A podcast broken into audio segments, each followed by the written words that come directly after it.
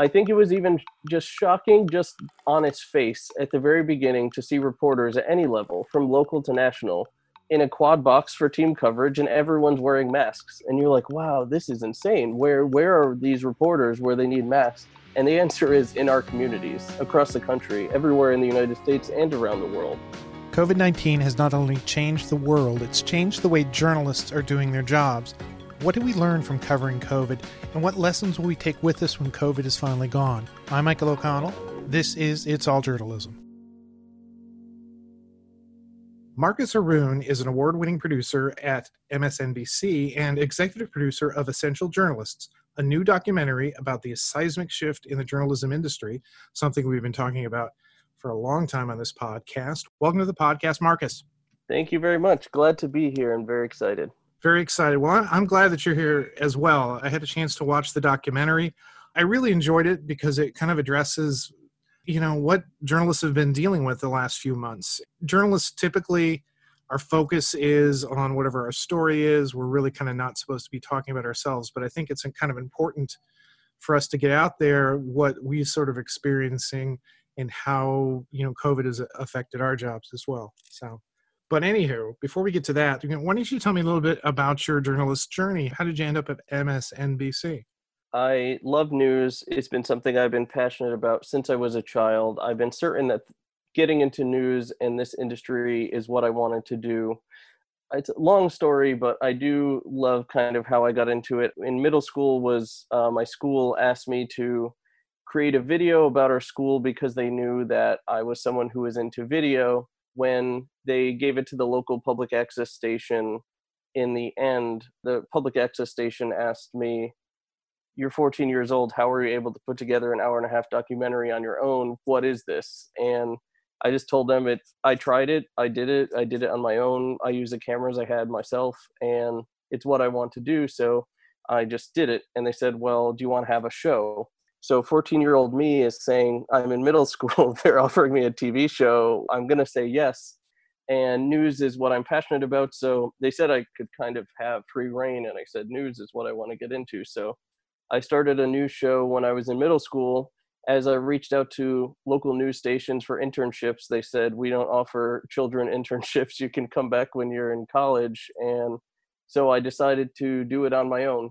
And after I launched it on public access, once YouTube came about, I ended up started posting online and students from across the country kind of joined me in this venture because they went to schools that didn't have journalism programs but they knew they wanted to get into it. So we ended up having dozens of students from around the country working together from our home, doing live broadcasts from coast to coast, kind of a next generation of reporters reporting to the next generation of viewers. And it was a ton of fun. We did it for six years. And that was my start and how I got into news. And I've been loving it ever since. That's a pretty incredible story. I mean, I've listened to many you know high school journalism nerd stories and there are many each of us has has one and yours is pretty up there as far as unique but it's also kind of admirable that you recognize something that you wanted to do you you had a certain skill set to start with obviously you know how to do video and you know you were able to when people weren't going to let you to do it you decided you were going to do it yourself. That's pretty great. So how did you end up at msnbc so during college, I ended up once I finished 24 News. That was the production that I built at home, the independent news organization. I ended up interning at as many news stations as I could because it was finally the time when I could get into the newsroom, what I was hoping for all along. And I interned at seven different newsrooms, including NBC, but I also interned at the Fox station in Connecticut. That station, once I graduated, ended up giving me a producing job and I spent five years in local news, working my way up at that station, Fox 61, my hometown station, where I learned a lot. And I went from producer to senior producer to executive producer.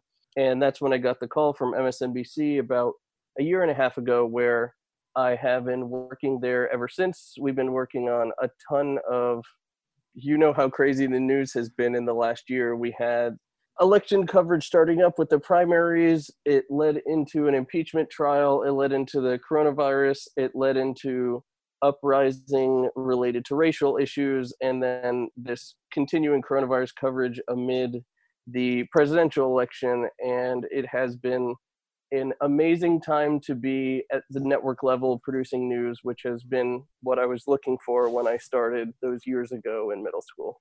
Yeah, no, it's going to be interesting to see what happens next year. This is going to be a tough act to follow. I uh, mean, of course. Yeah, there's just so much, you know, there's so much to do. I mean, I, I've said this to people, you know, that this is the time to be a journalist. There's just so many things to cover and so many important things to cover and such need for good coverage. So, anyway, let's talk a little bit about this documentary that you created. In writing this down, I realized it didn't. What's the full title? It's Essential Journalists. How Coronavirus Changed TV News. Okay. So, eh, I guess, because that's in the title, it changed TV news. How do you think it changed TV news? It changed and it changed immediately when the pandemic happened. It was amazing to see journalists from around the country, those that I watch on TV here, those that I work with, and then those that I watch online across the country make changes and they did it in an instant. There wasn't time for the bosses or the executive producers or the general managers to kind of make decisions of, well, this is the way that you should do things. This is the rule book or this is the way that you report in the middle of a pandemic. Journalists on their own just made decisions and they said well they're telling me i still have to go out in the field. Most people get to work at home. I know that my family is at risk. I have whatever the case in everyone's family is with elderly parents or with children at home i need to go out how do we do this? Do we get 10 masks when they're hard to come by at the beginning and rotate them? Do we use a broomstick that we have at home and make it into a six foot boom pole because our local station isn't equipped with equipment like that? Do we wear ppe when we're on tv i think it was even just shocking just on its face at the very beginning to see reporters at any level from local to national in a quad box for team coverage and everyone's wearing masks. And you're like wow this is insane. Where are these reporters where they need masks? And the answer is in our communities across the country everywhere in the united states and around the world. It's just shocking to see but then to think what went into the thought process where they knew viewers would feel something when they see these reporters for the first time with masks on. It's not what we normally do and the decision was made that health had to come first the health of the journalists the health of the photographers the health of the producers and those in the newsroom or those who are working from home. And people got to work from home for the first time in journalism in many cases and it has been astounding to see the innovation from journalists across the country. It's pretty amazing and, and heartening in many ways about our industry i think to show how scrappy we can be when when we need to be you know, television news, I don't mean this as a criticism or anything, just as an observation, television news can be pretty slick. I mean, there's a lot of thought that goes into presentation and, and, you know, production and everything has to be kind of rethought in a moment. And sometimes it looks, you know, really kind of simple and not very complex. And, you know, the fact that your favorite TV host is in his or her basement or home studio broadcasting or one of the people in your video was talking your documentary was talking about conducting interviews through a window for the last few months. What inspired you that, that this was a story that, that you wanted to tell? A few different things. One of them is that I could tell this was going to be history. And as journalists, we are a part of writing the first rough draft of history. And I thought that not only are we with our constant reports of the numbers, the constant reports from the hospitals and constant reports from in the field showing what people are going through and the changes in our schools and our grocery stores.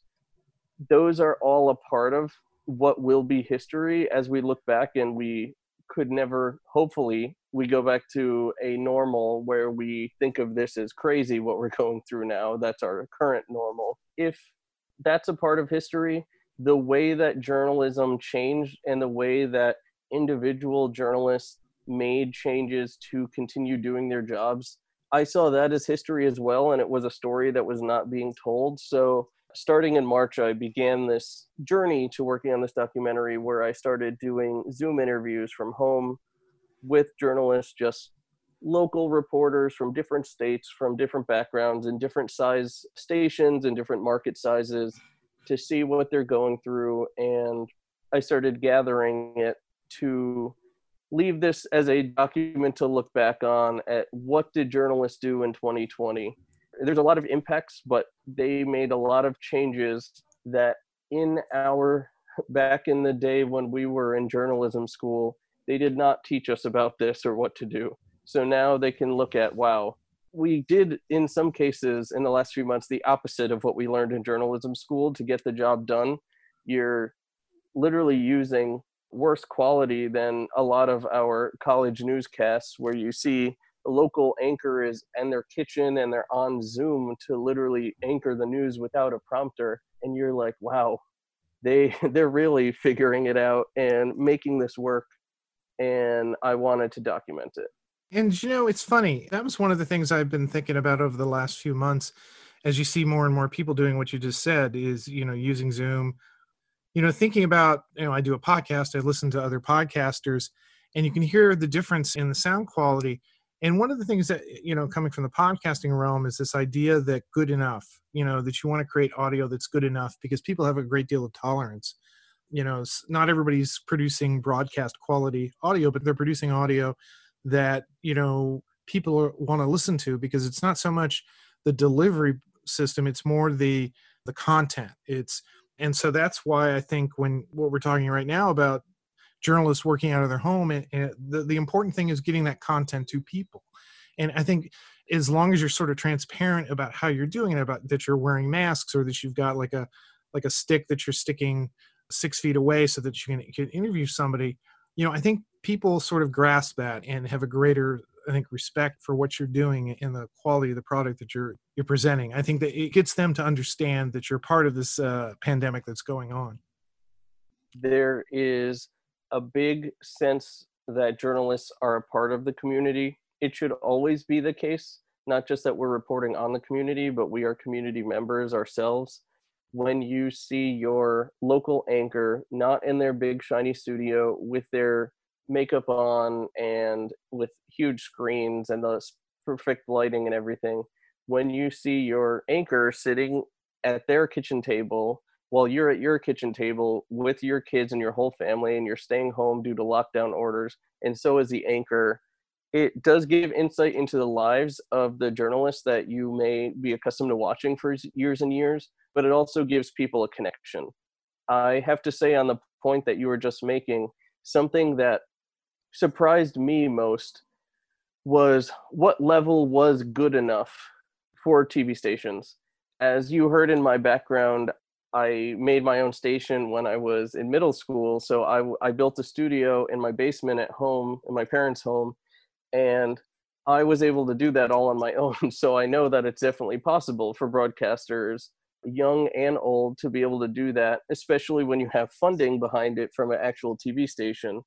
And when I started asking the journalist, so I was watching your newscast and I see that you're using iPhone headphones and the headphone cord is like hanging down and you have one lamp and your lighting isn't that great.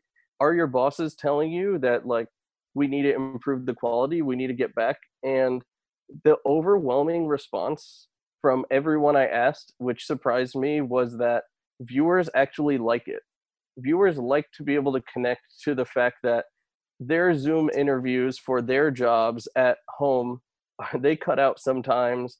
They're messed up. Their kids walk in, their cats walk in. It's a whole situation. And the fact that everyone really feels like we're all in this together because when you see the cat walk into the news anchor shot, it's funny and it's something that goes on YouTube, but it starts happening more and more because that is the daily life for everyone. And I'm told that viewers actually appreciate the connection that they have that's even stronger than ever between the journalists they're watching on TV. Yeah, I'm not surprised about that at all. Having been a podcaster for, for many years, one of the things that people like about podcasting as opposed to like, you know, so hyper produced radio broadcasting is this sort of, you know, low key nature of it, that it seems more accessible.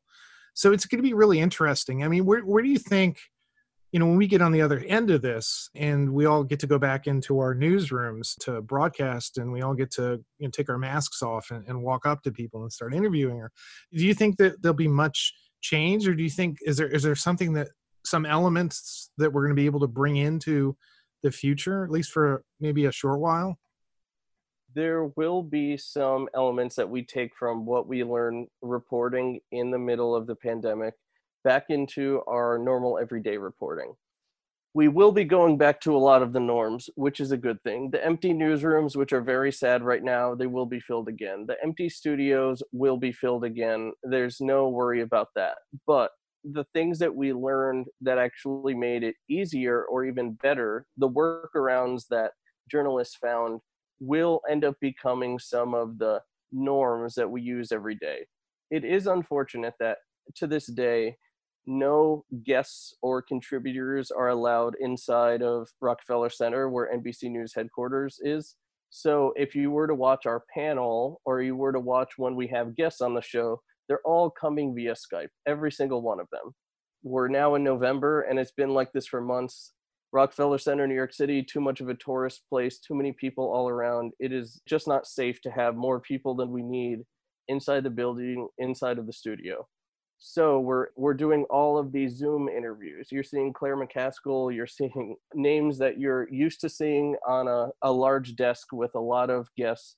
They're now all at home and they're on Zoom and they're on Skype still it doesn't look as great and it's not as great to have people in the room where you could read their body language and everything but one benefit to it is you often can get interviews at a more quicker pace and it has worked out well for including a lot of local stations there are a lot of stations who would never local stations that would never do Zoom interviews due to the quality before. They would always require either a crew to go to the governor's office, for example, or the governor to drive to the TV station so they could be in the studio.